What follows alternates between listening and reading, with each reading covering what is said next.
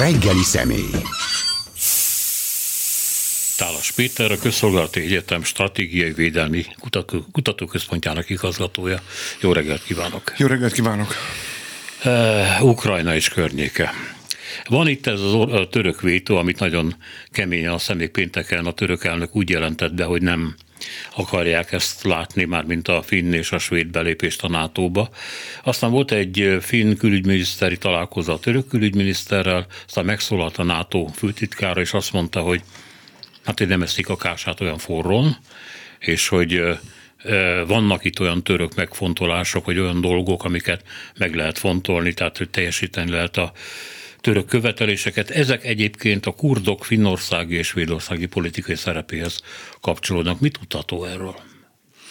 Hát az, hogy Finnországban és Svédországban, mondjuk inkább Svédországban jelentős kurd kisebbség van, és valószínűleg ezek politikai aktivitása nem tetszik Erdoğan elnöknek. Már hogy onnan a kurdok beleszólnak a török belpolitikába? Hát fenntartan, feltehetően fenntartanak kapcsolatokat a kurdokkal, tudjuk, hogy milyen a viszonya a kurdoknak, a, a, pontosabban a törököknek a kurdokhoz. Tehát én azt gondolom, hogy alapvetően itt arról van szó, hogy valami fajta kapcsolattarti korlátozást, különösen egyébként azokkal a kurdokkal, akik Szíriába jöttek, ugye a szíriai kurdok azok mm, tulajdonképpen mondjuk azt, hogy nagyobb ellenfelei hát Törökországnak, mint az összes többi kurd, de hát a másik oldalon viszont ugye a szíriai kurdok a, a szíriai polgárháborúban gyakorlatilag a nyugat és az Assad elleni koalíciónak a tagjai voltak. Én azt gondolom, hogy ez kompromisszum fog születni, majd valami történik. Tulajdonképpen azt kell látni, hogy ilyen helyzetben mindenki megpróbálja mm, a saját fájdalmát és a saját problémáit egy picit hozzákapcsolni ezekhez a dolgokhoz. Hogy hogy lehet ezt kezelni, az alapvetően vagy nyomásgyakorlás, vagy adunk nekik valamit, tehát ez a mm, szokásos, hogy más nem mondjak, nem csak a, a török török elnöknek vannak kifogásai, ugye tudjuk a horvát elnöknek is vannak kifogásai, és a boszniai horvátok helyzetét akarja javítani ezzel, sőt olyannyira, hogy akár ha ő rajta múlik, mint fogalmazott, akkor ő megvétózná a finn és a, a svéd belépést ezeket majd valahogy kezelni fogja a NATO, például ez utóbbi, tehát nem biztos, hogy állam és kormányfői szinten kell dönteni erről, lehet külügyminiszteri, lehet nagyköveti, stb. stb. Tehát én azt gondolom, hogy természetes, hogy az ilyen egység, pontosabban az ilyen hozzájáruláskor mindenki a saját pecsenyéjének egy részét is meg szeretné sütni. Ez picit megkönnyíti az a tény, már mint a török ellenkezésre gondolok, hogy a, az illető kurt pártot az Egyesült Államok és azt hiszem a Unió is hát ilyen terrorista pártként Igen. végezte meg. Tehát a vele való kapcsolattartást az már is, most is tiltja minden. Így van, így van, tehát a törököknek alapvetően az első és legfontosabb dolog bizonyítékot kell majd produkálniuk. Egyelőre nem tudjuk, hogy mire alapozzák a törökök. Ugye a, a svédországi kurdok, illetve maguk a svédek és a, a, a, hát a svéd hatóságok, akkor azt mondják, hogy nem tudnak ilyenről, de amennyiben van a bizonyítéka a, a mm, törököknek, abban az esetben természetesen, természetesen lépni fognak. Hozzá kell tenni egyébként, hogy Törökország nem csak a kurdokkal kapcsolatban fogalmazott meg kritikát, hanem az úgynevezett gülenistákkal is. Tudjuk azt, hogy Fatullah Gülen mm, e nagy ellenfele mm, Erdoánnak, és ennek megfelelően azt feltételezem, hogy ennek kapcsán is megpróbál valamit majd az Ankara Gülen ugye az Egyesült Államokban él. Így van. Mondjuk kiadatni szeretné. Igen, nem gondolom, hogy erre sor kerülne. Tehát azt gondolom, hogy azért azt látni kell, hogy a nemzetközi közösségnek beleértve, egyébként az Európai Uniót beleértve, az Amerikai Egyesült Államoknak vannak olyan eszközei, mm, akár nyomásgyakorló eszközök is, amelyekkel, mm, hogy mondjam, kompromisszumot tud kikényszeríteni, vagy kompromisszumra tudja vinni a dolgot. Az ember először arra gondolt, amikor meghallotta a horvát államfő kijelentését, aki ugye nagyon orosz, orosz párti volt. Igen. Korábban most azt mondja, hogy már nem annyira. vagy a török kifogásokat, hogy Moszkva áll a dolog mögött. Elképzelhető? Én nem hiszem. Tehát pontosabban állhat, de én nem hiszem. Én azt gondolom, hogy, hogy minden egyes politikai kurzus, vagy politikai, vagy politikus az ilyen helyzetet, amikor az ő szavazata nagyon fontos, és lehet látni, hogy kulcsfontosságú, akkor megpróbálja a tétet megemelni. Tehát egész egyszerűen ezt a helyzetet ki, kihasználni, de természetesen én azt gondolom, hogy, hogy ezek általában kezelhető kérdések, hogy más nem mondjak, mondjuk Horvátország eurozóna tag akar lenni, lenni, be akar lépni a Schengeni övezetbe. Tehát, tehát hogy mondjam, vannak olyan eszközei egyébként az Európai Unió, akár egyes tagjainak is egyébként, mert ezeket is ugye meg kell szavazni, stb., akik rábírhatják horvátokat, pontosan a horvát elnököt, hogy legyen szíves és próbálja meg most félretenni ezeket. Az valóban egyébként Horvátország szempontjából fontos kérdéseket. Azt hiszem, hogy a svédek mondták, hát a finneknek nem volt ilyen kifogásuk, vagy legalábbis én nem olvastam ezt, hogy viszont nem kérnek NATO támaszpontot, és hát semmiképpen nem kérnek atomfegyvert. Ez mondjuk érthető. De az, hogy NATO támaszpont nélkül a NATO felelősséget vállaljon egy országért, amit ha megtámadnak, akkor ő órák vagy napok múlva tud felsorakozni, az, az mennyire számít egy normális logisztikának? Én azt gondolom, hogy ezek olyan, hogy mondjam, olyan kitételek, amelyek mind a két, egyébként finneknél is van ilyen, tehát a finneknél Igen. sem tudjuk még azt, hogy egyáltalán idegen csapatok állomásozásáról szó van-e. Én azt gondolom, hogy, hogy azért ez megoldható tehát támaszpont nélkül is. Ö, azt látni kell, hogy mind a svédek, mind a finnek, még inkább egyébként úgy gondol kellett volna mondani, mind a finnek, mind a svédek, mert a finnek ilyen szempontból szerintem jobban állnak, elég sok mindent hoznak a NATO-ba. Tehát Finnország egy nagyon erős, hogy mondjam, védelmi infrastruktúrával, egy nagyon erősen a védelemre szocializált társadalommal rendelkezik. Óriási kb. nagy, hát ugye behívható. Így van, 900 ezer, 900 ezer azoknak a tartalékosoknak a száma, akik egyébként harcolni tudnak, tehát lőnek is, egyéb dolgot csinálnak. Tehát bármennyire is kicsi a finn haderő, az gyakorlatilag mondjuk azt, hogy fel lehet Mm, fel lehet hát növelni behívásokkal és, és, és egyéb dolgokkal, arról nem is beszélve természetesen, hogy nagyon jó területvédelmi rendszere van gyakorlatilag Finnországnak. Szerintem olyannyira jó, hogy erről egyébként, vagy ezek, ezekkel kapcsolatban a jelenleg területvédelemmel foglalkozó, vagy a területvédelmüket megerősítő országok is tanulhatnak a finn példáról. Ennek egyszerűen az az oka, hogy Finnország ugye úgynevezett fegyveres semlegességet fogadott, ez azt jelenti, hogy egyébként erős hadsereget tartott fent, erős védelmi rendszert tartott fent, de, de nem akart a egyetlen szövetségnek a tagja sem lenni. Ezt egyébként csak érdekességképpen jegyzem meg, még a tavaly szeptemberben elfogadott védelmi doktrinájában is, vagy védelmi mm, stratégiájában is így fogalmazta meg, de egyébként, hogy a kontinuitást is lássuk, de egyébként maga a, a védelmi stratégia név nélkül ugyan, de jelezte, hogy Oroszország a legnagyobb kihívás a finn biztonságra nézve. Hát a, úgy tűnik, hogy a közvélemény is pár hónap alatt fordult meg.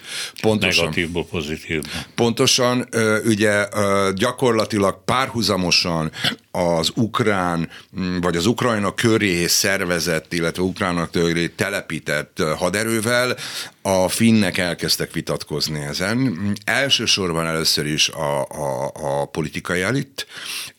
Ebben nagyon nagy szerepe volt egyébként az állam fő és a kormányfő újévi beszédének, és ugye pontosan tudjuk, hogy van egy ilyen, hát mondjuk azt, hogy van egy ilyen magic vördje, vagy inkább varázs kifejezése az ukrán biztonságnak, ami azt jelentette, hogy fenntartja a NATO-hoz való csatlakozás lehetőségét, tehát nem akarja kizárni. Ez valamint a fegyveres semlegesség volt az a két tétel, amivel Oroszországot el akarta rettenteni gyakorlatilag Finnország, és azt látta, hogy miután december 17-én abban az ominózus két dokumentumban a NATO bővítésének a leállítását követelte Oroszország, ezt a finnek úgy élték meg, mint a, annak a, az európai biztonsági struktúrának a végét, vagy az európai biztonsági struktúra fenyegetését, amire ők építik ezt az egész történetet. Ettől kezdve indult meg, és valóban nagyon dinamikusan uh, zajlott ez az egész történet. Néhány hónap alatt eljutottak oda.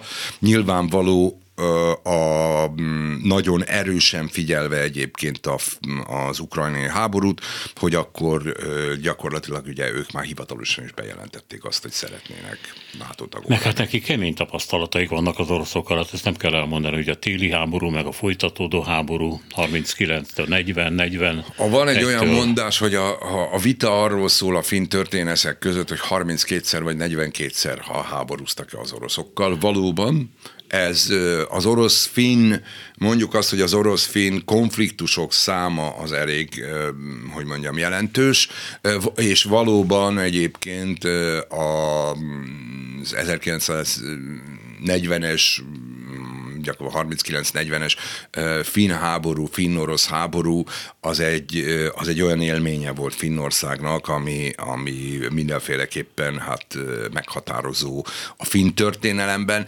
Tehát nem, nem csodálkozom azon, hogy a finnek gyakorlatilag odáig, odáig jutottak, hogy jobb lenne belépni a NATO-ba. Annak ellenére egyébként, hogy a finnek és a svédek is nagyon erősen ragaszkodtak egyébként eddig a semlegességükhöz, és valószínűleg a nato belül is az a különállásuk, amiről korábban beszéltünk, tehát hogy nem biztos, hogy ott, hogy ott állomásozni fognak NATO csapatok, ezek, ezek fennmaradnak.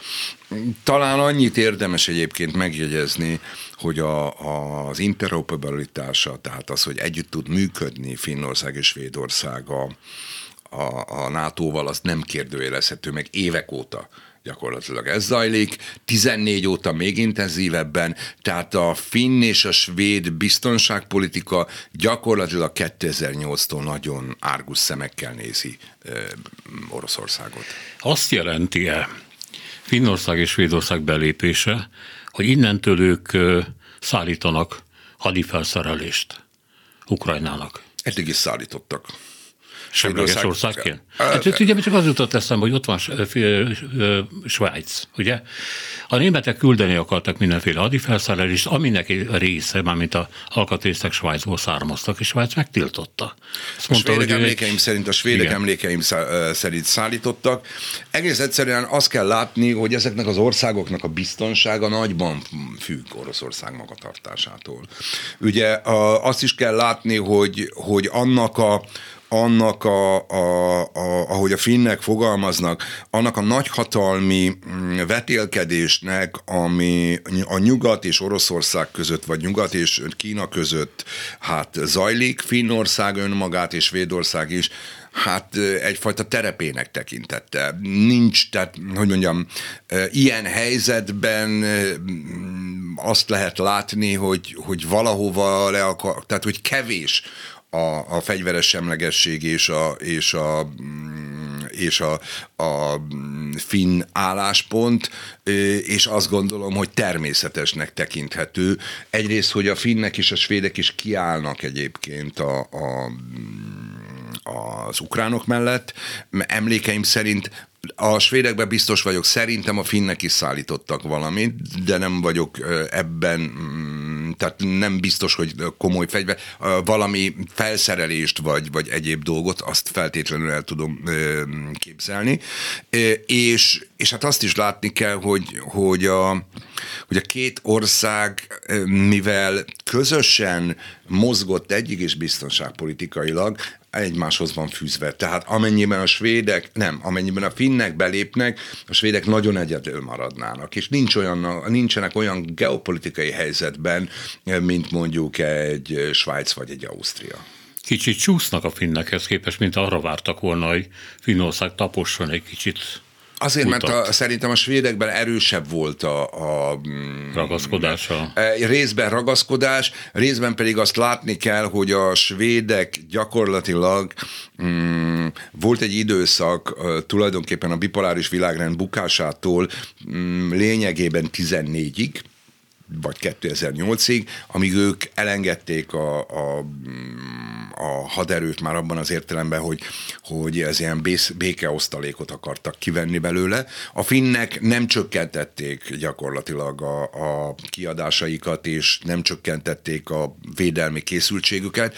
A svédeknél ez tapasztalható volt, de aztán 14-től a svédek is egyértelműen látták ezt, sőt, hát a Gotland szigetet például még januárban, idén januárban is megerősítették a saját hát helyzetüket. Elsősorban azért, mert azt látták, hogy a nyugat vagy a NATO és Oroszország közötti esetleges konfliktus, vagy az ukrajnai konfliktus egyik kiterjesztése, az a balti tenger környéke lehet. Ott van ugye, hát Kaliningrád környéke, nem háborúra gondolok, de arra, hogy elfoglalunk egy szigetet, megpróbálunk elfoglalni egy kis szigetet, ez belefér egyébként. Hát ez a kínai taktik, a dél-kínai tengere. Így van, hozzá kell tenni, hogy ott még egy cifrább dolog történik, ugye ők építenek egy szigetek. Tehát igen, igen mesterséges szigeteket hoznak létre, abban bízva, hogy ezzel tulajdonképpen ki tudják bővíteni a, a saját tengeri területeiket. Ugye a hírekben is szerepelt, hogy indul észtországi hadgyakorlat, ami 91 óta a legnagyobb, de Lengyelországban is több más országban, talán nyolc országban. És ugye ez egy védek, véd, a védekezés e, bepésése, megtanulása. De mit jelent ez? Mit, mit tanulnak, vagy mit, mit gyakorlatoznak itt? Hát egyrészt ugye, nyilvánvaló az együttműködést, és felteszem, hogy olyan típusú támadások kivédését, amilyenre számítani lehet. Általában de már... nincsenek benne a finnek meg a svédek, ugye? De, a, a, de benne lehetnek, hiszen, hiszen együtt gyakorlatoznak. Tehát aki PFP tag, tehát partnerség a békért tag egyébként, és a svédek és a finnek is ezek, sőt, tulajdonképpen a, a svédek és a finnek is adnak erőket a NATO gyors reagálású erőihez. Tehát az ő kompatibilitásuk és az ő együttműködésük az évtizedekre néz vissza, tehát abszolút belefér egyébként ez a hadgyakorlat, és én azt gondolom, hogy túl azon, hogy itt gyakorolnak, ennek egy nagyon fontos politikai üzenete van. Ugye a lengyelek főleg egyébként mindig azzal vádolják a NATO-t, meg az Egyesült Államokat, vagy a NATO nagyhatalmait, hogy nem tud eléggé visszaszólni Oroszországnak. Tehát, hogy gyakorlatilag a kezdeményezést mindig, mindig Oroszország kezében hagyja, arról beszél, mit nem csinál, mit nem fog csinálni, ez azt jelenti ugye, hogy Putyin tudja, hogy meddig mehet el, és az ilyen, az ilyen gyakorlatok mm, abban az értelemben is nagyon hasznosak, hogy azt mutatják, hogy a NATO a gyakorlatban, katonai értelemben is képes felvenni a harcot, ha kell Oroszországgal, mert nagyon erős egyébként, nem csak Oroszországban, hanem szerintem nyugaton és Európában is az a hit és az a tudat, hogy tulajdonképpen a NATO az egy ilyen papírtigris. Tehát beszélünk róla, hogy erősek vagyunk, de Isten igazából nem mernénk vállalni háborút, eh, mert, mert nekünk fontosabb a, hát, a biztos... pontosan ezt gondolta. Hogy? Putyin pontosan ezt Pontos, gondolta. Így van, így van. Tehát én azt gondolom, hogy, hogy ennek, a, ennek az ellentételezése, vagy ennek a cáfolata is benne van ezekben a, ezekben a, a, hade, haderőre, bocsánat, ezekben a, a gyakorlatokban. Arról nem is beszélve természetesen, hogy ilyenkor a NATO is megmutathatja egyébként az, hogy mire képes, és én ezt azért tartom nagyon fontosnak, mert hát mert rendkívül erősen tudatosítani kéne minden egyes NATO tagországban, hogy a NATO sokkal erősebb, mint Oroszország minden területen erősebb. Erősebb hagyományos fegyverzetben, erősebb egyébként atomfegyverzetben is. Felteszem egyébként, hogy a rakétái közül kevesebb sülne be, mint Oroszországban, látva egyébként az orosz hadigépezetnek a technikáját és a technikai működését. Tehát azt akarom mondani, hogy, hogy az egy borzasztó rossz szemlélet, ami tulajdonképpen nagyon sok helyen érvényesül, hogy mindenki azt gondolja, itt Oroszország egy hatalmas nagy katonai nagyhatalom. Sokkal inkább arról van szó, hogy Oroszország inkább hajlamos a katonai eszközeit használni, és úgy gondolja, hogy a katonai eszközei használata val éri el a, a legjobb eredményt, de ez a legtöbb NATO tagállam szerint inkább a gyengesége ez azt jelenti egyébként, hogy nincsen más eszköze Oroszországnak. Technika. Én nem emlékszem rá, hogy javítson ki a tévedek, de ö, mintha az igazi 21. századi amerikai technika nemrég érkezett volna meg, ezek a brit és amerikai fejlesztési lövegek, amiket most egyébként az amerikai diplomaták megünnepeltek. 90 szállítására volt szó, eddig 89-et vittek be, és ez már állítólag a frontvonalon van. Egyik oldalon. A másik oldalon megjelent az orosz Terminátor, ami szintén egy szupertechnikának minősül, ez azt jelenti, hogy a 20. század helyett most a 21. század bontakozik ki a ukrajnai csatamezőkön? Én azért nem, nem mondanám azért ezt. Vannak olyan technikai eszközök, amelyek modernizáltak és valóban, valóban jók, de azért az én értelmezésemben, vagy inkább azt mondanám az én szakértőimnek az értelmezésében, ez még mindig egy nagyon hagyományos. Mármint a Terminátor? Nem, hanem maga a, a háború, egy hagyományos ja. háborúnak tekinthető. Attól, hogy vannak benne olyan technikai eszközök, vagy van olyan technikai eszköz felhasználása, vagy sor kerül olyan technikai eszköz felhasználására, aminek láthatóan a fő ok, a bevetési oka az inkább a, inkább a hogyan működik, tehát hogy hogy tud a gyakorlatban működni. Minden egyes háború egyébként ilyen értelemben egy terep is a kísérletekre, de döntően én nem látom azt, hogy ezek egyelőre mm, mondjuk azt, hogy megváltoztatták volna a, a háború képét és a stratégiai erőviszonyokat. A stratégiai erőviszonyokat szerintem valóban a technika ha, változtatta meg, de elsősorban abban az értelemben, hogy az orosz hagyományos technikát az Ukrajnának juttatott nyugati technika, akár legyen ez szovjet, akár legyen nyugati, tehát abban az értelemben, hogy volt szovjet mhm. technika, ez, ez ellensúlyozni tudja egyelőre tehát azt gondolom, hogy ilyen értelemben a, a, a fő dolgok nem az új, nem a, a, nem a Terminátoron, nem a, nem a Kincsálon, nem a, az Avantgard rakétákon múlik. Az egyetlen az egy, bocsánat, az egyetlen olyan, ami a 21. századi, az sokkal inkább a drónoknak a, használata itt is. Tehát a drónok használata az valóban azt mondható, hogy ez egy 21. századi történet. És a törökök folyamatosan szállítanak, vagy? Azt gondolom, hogy a törökök is és mások is szállítanak, tehát ez lehet látni egyébként, hogy a, hogy a hogy a törökök ebből ö, óriási bizniszt is akarnak. Tehát a törököknek nagyon jól jönnek ezek a háborúk, legyen szó akár a, az örmény-azeri háborúról, akár az orosz-ukrán háborúról, ahhoz, hogy, ahhoz, hogy az ő, ő terméküket ö, vagy a drónjaikat ö, hát népszerűsítsék. És hát azt is hozzá kell tenni természetesen, hogy a drónok mellett, a drónok azért ilyen hatékonyak egyébként, mert túl azon, hogy hatékonyak, vannak, hát azért jó információkat kapnak, hogy merre felé kell ezeknek a drónoknak mennie, mik a célpontok. Ezek nem a törökök adják egyébként, ők a drónokat adják, és a, a, a drónok célpontjaira vonatkozó hát információt meg valószínűleg a nyugat osztja meg Ukrajnával. Ez a másik nagyon fontos dolog, ami szerintem ha tetszik, akkor keresztül húzta Putyinnak azt a számítását, hogy így gyorsan meg lehet intézni dolgokat.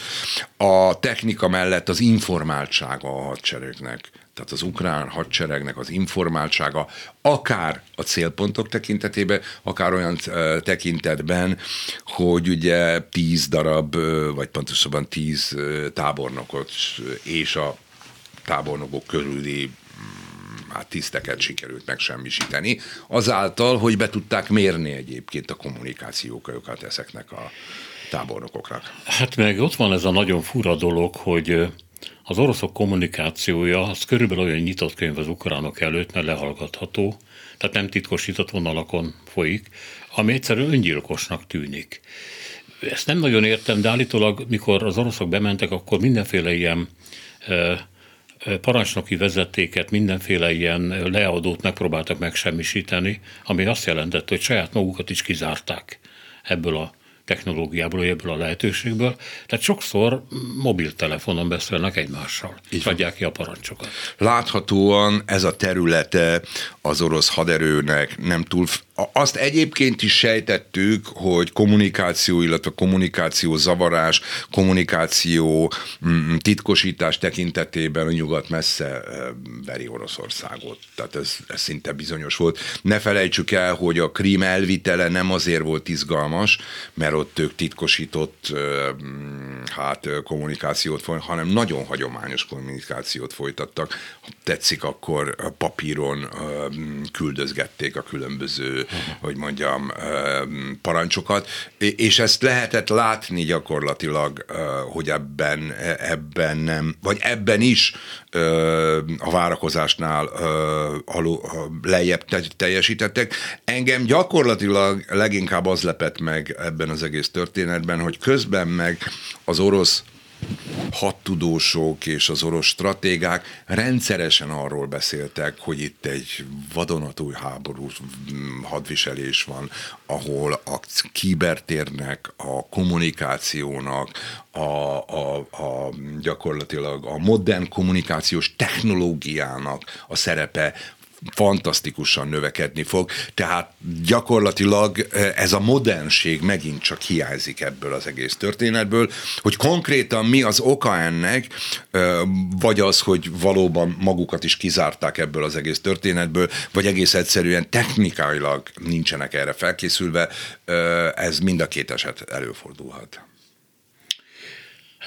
A probléma az, hogy az oroszok ugye nem közölnek semmit gyakorlatilag, az ukránok meg minden nap közölnek valamit, csak hát nagyon kétséges, ez hihető-e. Érthető egyébként természetesen minden ország a maga módján próbálja a sikereit vagy a kudarcait kommunikálni, mondom, Oroszország nem nagyon teszi. Ukrajna pedig már ott tart, hogy 27 ezer orosz haláleset, rengeteg sebesült, akkor ott következnek a leírások, hogy hány harckocsit, stb. lőttek ki, az ember ezt megnézi, biztos, vagy nem. És hát akkor megjelennek a történetek a dezertáló orosz kiskatonákról, orosz kiskatonákról, akik lelövik a feletteseiket, vagy orosz kiskatonák, akik szándékosan megadják magukat, és nem akarnak hazamenni, mert akkor mondják, ők, őket ki fogják végezni. Szóval vannak ilyen történetek, és most megjelent a bíróság előtt egy katona. Ez az első, ugye? A háborús bűnökkel vádolt emberek bíróság elé állításról, megint elmondott valamit, de nem lehet tudni, hogy igaz Mit lehet tudni az orosz hadsereg moráljáról? Tehát ami, ami biztosan tudható. Hát nagyon keveset, de azért azt feltételezzük, inkább azt gondolnám, azt feltételezzük, hogy van benne valami, hogy az orosz katonáknak nem olyan erős a morálja, mint, a, mint, a, mint az ukránoké. Nagyon egyszerűen a két helyzet teljesen más. Ugye az ukránok alapvetően egy nemzeti honvédő háborút vívnak. Én úgy szoktam fogalmazni, nagyon ritka az a az a történelmi pillanat, amikor tulajdonképpen egy egész társadalom tudja, beleértve a vezetőket, a katonai vezetőket, politikai vezetőket, egyébként a, a, az elitet és a hétköznapi embereket is, hogy olyan eseménynek mm, a résztvevői, ami úgynevezett történelem. És én azt gondolom, hogy ez ad egy ilyen morális pluszot, ha tetszik, egy irracionális pluszot. Ebből fakadnak azok a felmérési eredmények, amelyek még akkor is, ha egyébként ezek fogalmazunk úgy, hogy államilag, államiak, tehát kormányzatiak, hogy olyan irreálisan magasan vannak azok a vélemények, hogy jó felé haladnak Ukrajnának a, a dolgai. 70 százalék mondja az ukránok között, miközben háborúznak. De egyébként azt kell mondani, hogy ha amikor a menek, megnézzük a menekülteket, vagy menek, megkérdezik a menekülteket, akkor is alapvetően mindenki uh, tulajdonképpen kiáll a jelenlegi vezetés mellett. Ez szerintem egy óriási morális előny. A másik, az tény egyébként, hogy önmagában az is komoly probléma, hogy valószínűleg az orosz haderőt nem készítették fel egy ilyen háborúra. Az orosz haderőnek nem azt mondták, hogy háborúzni megy. Az orosz haderőnek először azt mondták, valószínűleg beleértve a katonákat és a tiszteket, hogy gyakorlatozni mennek aztán mondták nekik, hogy akkor egy speciális műveletet kell végrehajtaniuk, és még mindig ugye nem háborúznak, hanem, hanem gyakorlatilag mondjuk azt, hogy, hogy mm, hát speciális műveletben vesztek részt. Ráadásul ezek a mm, ezek az emberek túlnyomó többségükben szerintem megélhetésből. Jelenleg még azok tehát a, akik hivatásból, a hivatalból csinálják, vagy akik megélhetésből csinálják. Ez azt jelenti, hogy azért azt feltételezem, hogy a morál az semmiféleképpen nem mm, túl erős. És végül van egy utolsó, ami egyértelmű. Ugyanúgy fönnmaradt a korrupció a, hogy mondjam, az orosz haderőn belül, mint korábban. Ez az egyik legnagyobb probléma szerintem. Tekintettel arra, hogy hiába vannak modern eszközeik, a modern eszközökből ellopott vagy eladott üzemanyag, vagy motor, vagy bármilyen alkatrész nélkül ugyanúgy a legmodernebb eszköz sem működik. Tehát én azt gondolom, hogy közelebb áll ahhoz a valóság, hogy nem jó a az orosz haderőnek a, a, a morálja, illetve a, tulajdonképpen a teljesítménye. De ettől függetlenül azt látni kell, hogy minden olyan hír, amit az ukránok közé tesznek, és az oroszok közé tesznek, az egy kommunikációs hadjáratnak a része. Tehát az ukránok is eltúlozzák, az ukránok, tehát mindenki tulajdonképpen manipulál. Én azt szoktam mondani, hogy a különbség nagyon fontos ilyen. Ki minek az érdekében manipulál. Hát igen, persze. Az ukránok azért manipulálnak, hogy kitartásra biztassák a társadalmat és a haderőt, és a nyugatot megpróbálják maguk mellett tartani. Az oroszok viszont ugye egyelőre azért manipulálnak, mert tagadni akarják, hogy itt egy totális háború zajlik Ukrajnával szemben. Mi a véleménye Zelenszky beszédstílusáról, vagy tárgyalási stílusáról. Nem, a tárgyalási nem ismerjük, ugye? Azt nem tudjuk, hogy hogy beszél Bidennel. A legutóbbi időkben, ha ugye nem véletlenül korábban orosz párti Fico, akinek most egyébként megvan a maga baja,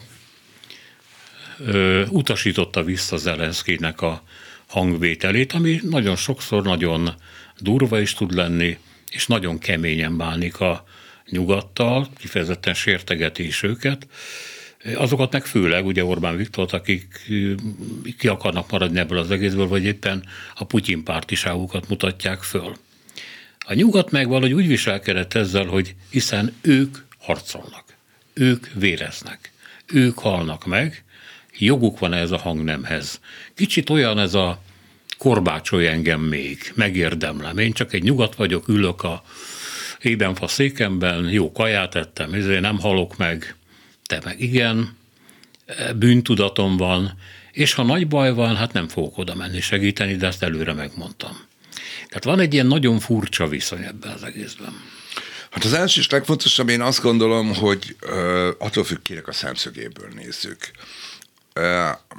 Nem gondolom, hogy bárki, aki hasonló helyzetbe kerülne, mint Zelenszky, és tulajdonképpen azért küzdene, hogy fennmaradjon a nemzetállama, ha tetszik a nemzete, és egyébként egy atomhatalommal, a, a BT állandó tagjával, egy olyan ö, erősnek kikiáltott nagyhatalommal kezdene el harcolni, mint Oroszország, az más stílusban beszélne.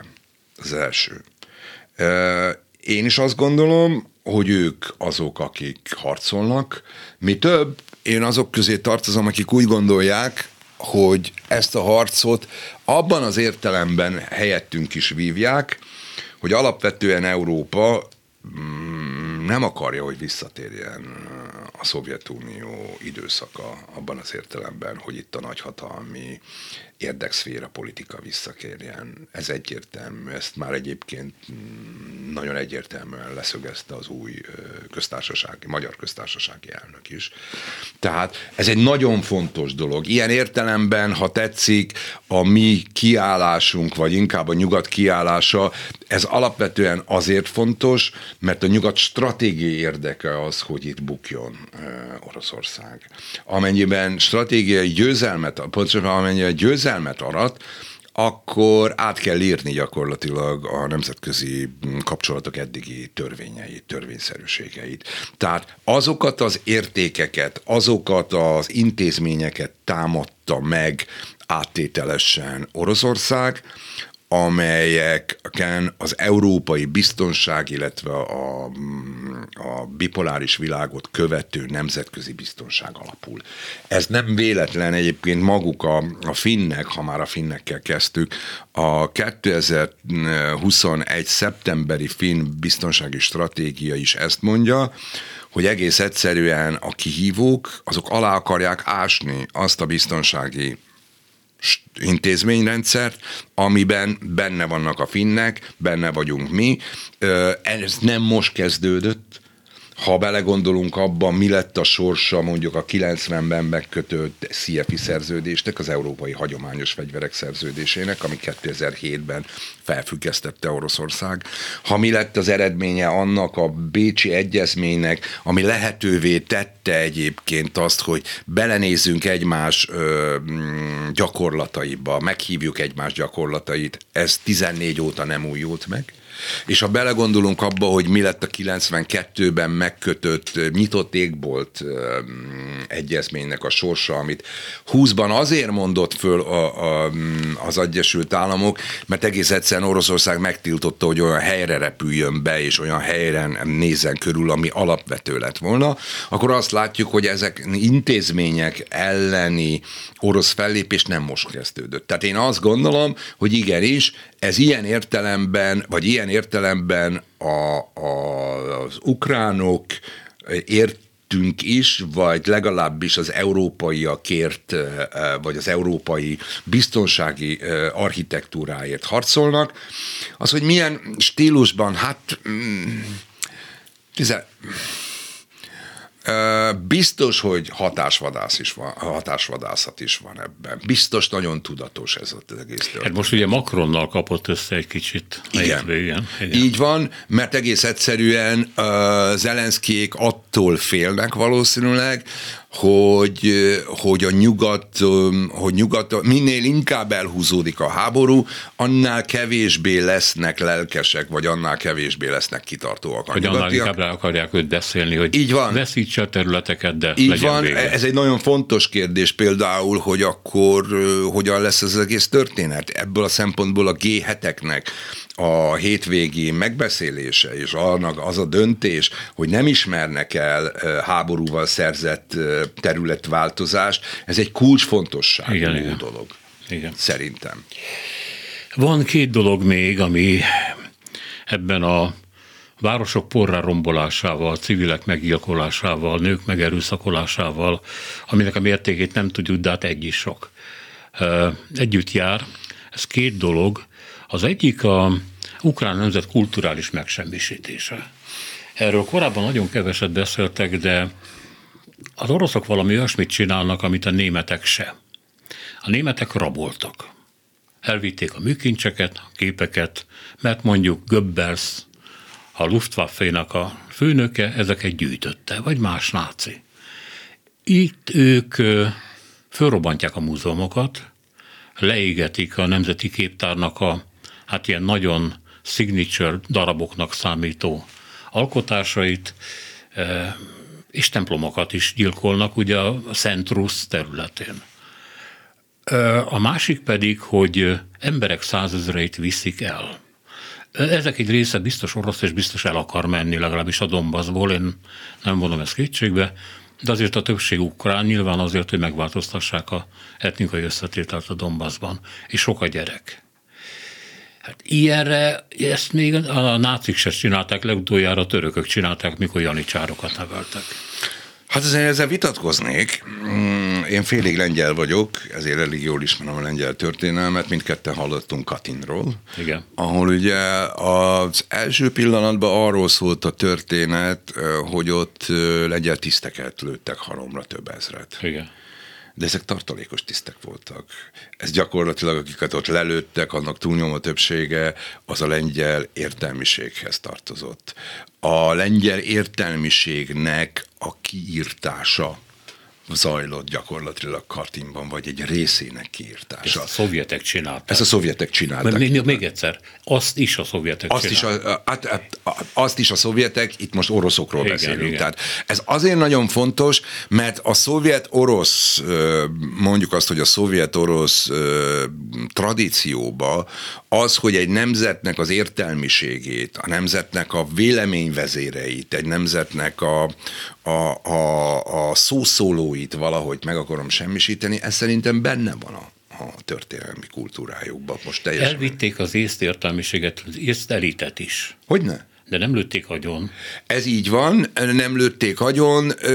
Itt kimondottan a lengyelekről volt szó, akit agyon lőttek, és hát azt gondolom, hogy amennyiben amennyiben megnézzük Putyinnak a, a, a beszédeit, vagy akár írásait, amit, a, amit Ukrajnával kapcsolatban, és az ukránokkal kapcsolatban írt és mondott, akkor azt látjuk, hogy Putyin számára az ukrán nemzet, az ukrán nemzetállam, az nem létezik.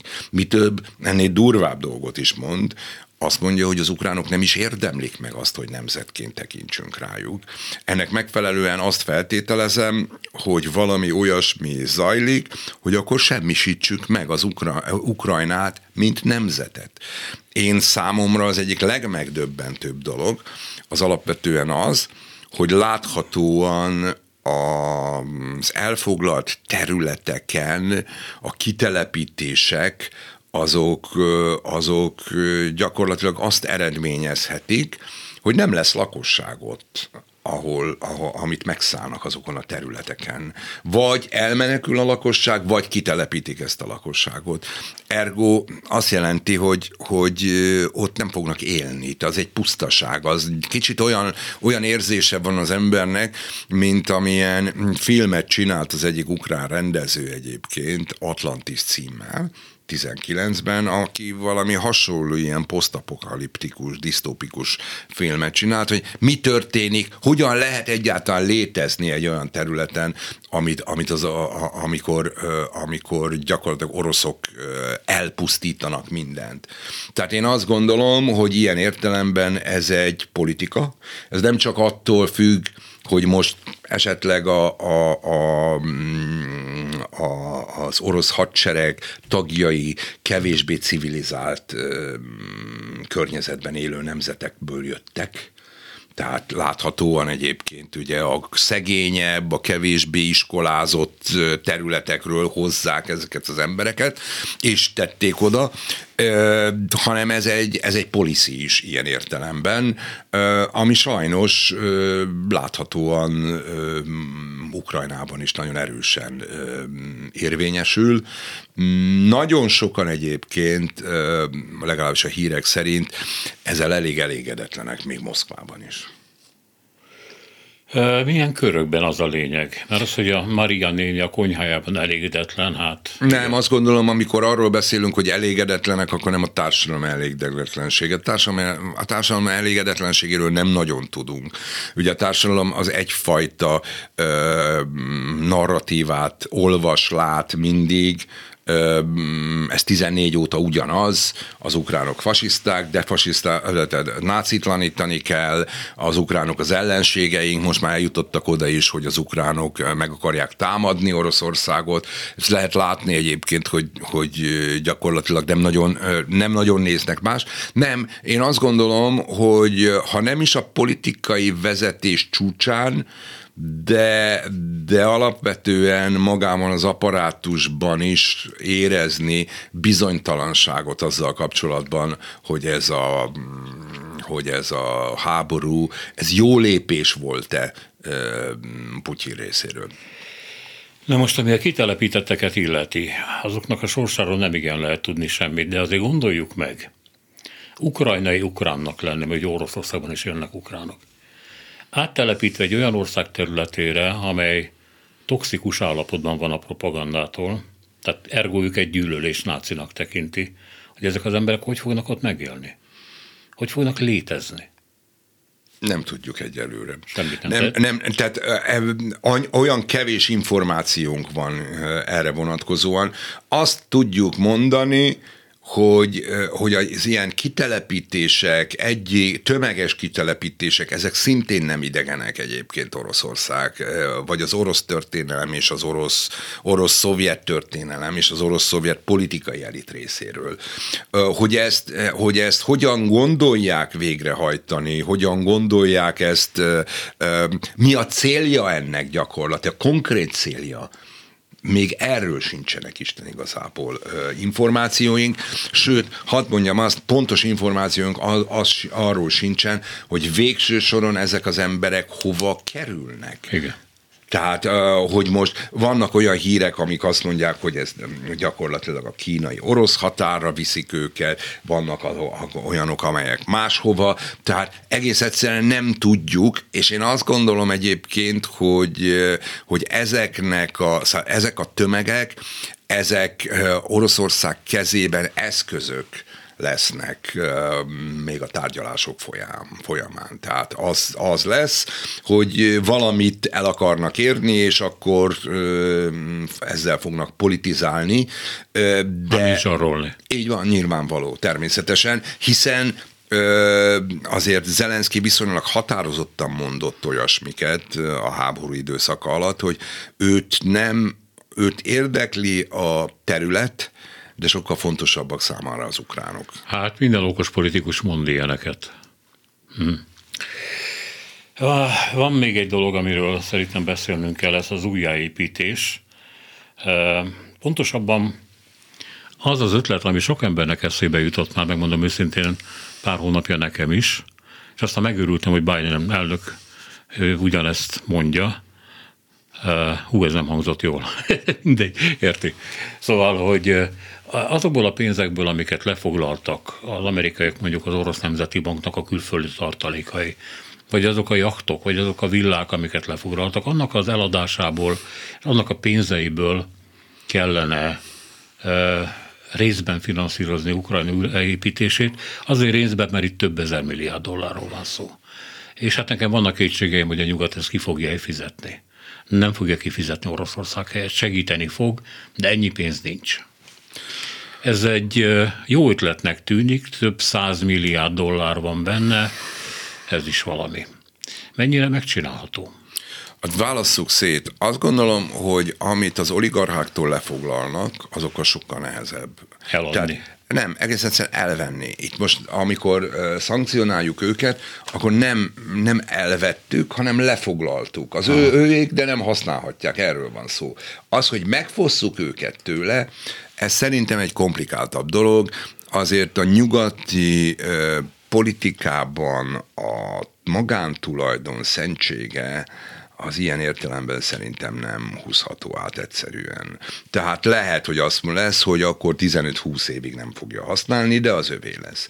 Más kérdés, szerintem, vagy más kérdésnek látom én, de nem vagyok jogász, nagyon fontos, más kérdésnek látom én az orosz tartalékoknak, elsősorban devizatartaléknak azt a nagyjából felét, ugye 660-650 milliárd dollárról volt szó eredetileg, és ebből 300-330 milliárdot tudott, tulajdonképpen tudtak a szankciók nyugaton tartani, hiszen ezek ki voltak helyezve különböző bankokban. Tehát azt gondolom, hogy ennek a, ennek a felhasználása ennek a, jogilag szerintem egyszerűbb történet. Itt államról van szó, és itt dönthetnek a, a, a gyakorlatilag a, a, az államok arról, hogy ők szankcionálni kívánják, és szerintem a jogát is meg, tehát a nemzetközi jogát is. Itt inkább az lesz a kérdés, hogy akkor mi történik például azokkal az eszközökkel, azokkal a gyárakkal, azokkal a tulajdonokkal, amik Oroszországban nyugati tulajdonok vannak. Mert azt feltételezem, hogy ebben az esetben Oroszország is elkezdi gyakorlatilag ezeket lefoglalni, ezeket megpróbálja, hát fogalmazunk úgy, hogy megszerezni, de hadd tegyem hozzá egyébként, minden újjáépítés szerintem óriási nagy biznisz. Tehát az újjáépítés az gyakorlatilag, hogy mondjam, az egy olyan nagy nemzetközi vállalás lesz, amiben egyszerre lesz benne a segély, és egyszerre lesz benne szerintem a biznisz. És ebbe egyébként bevonhatók valóban azok az orosz kintlevőségek, amiket szankció alá helyeztek.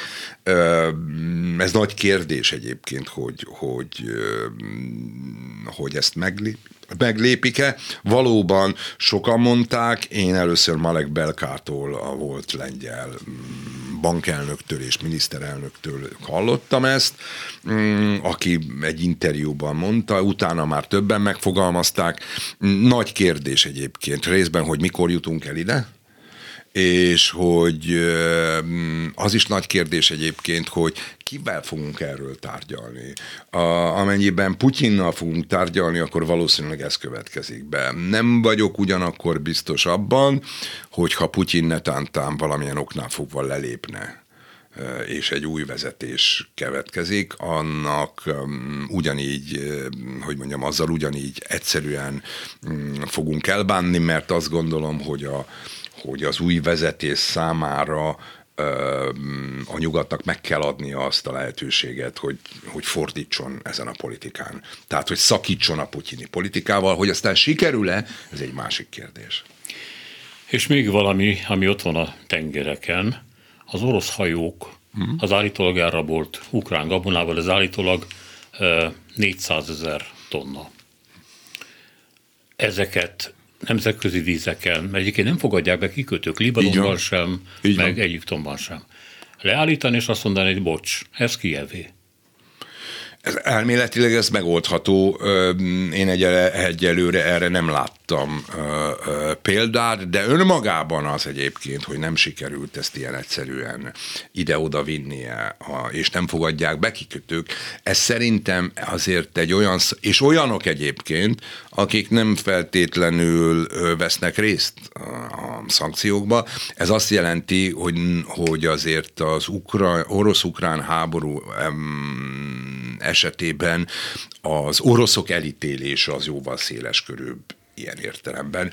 Nem tudom, hogy ez megoldható-e, hogy lefoglalják. Nyilvánvaló megoldható, itt inkább az a kérdés, hogy, hogy ki, ki lesz felhatalmazva erre, ha egyáltalán ez bekövetkezik. Ö, ilyen ENSZ tengeri csapatok nincsenek, ugye? Hát eh, ahhoz, hogy ilyen bekövetkezhessen, ahhoz BT döntés kéne, Aha, és ugye ott, BT, ott így van. Igen. Köszönöm szépen, hogy itt volt nálunk. Én is köszönöm a lehetőséget. Tálas Péter volt a vendége, a Közszolgálati Egyetem Stratégiai Védelmi Kutatóközpontjának igazgatója. Hölgyeim és uraim, köszönjük a négy órán keresztül tartó figyelmüket és türelmüket. Balogh Kármen, Csorba László, Zsidai Péter, Herskovics Eszter készítette ezt a műsort, a műsorvezető Szénási Sándor volt. Köszönjük, minden jót!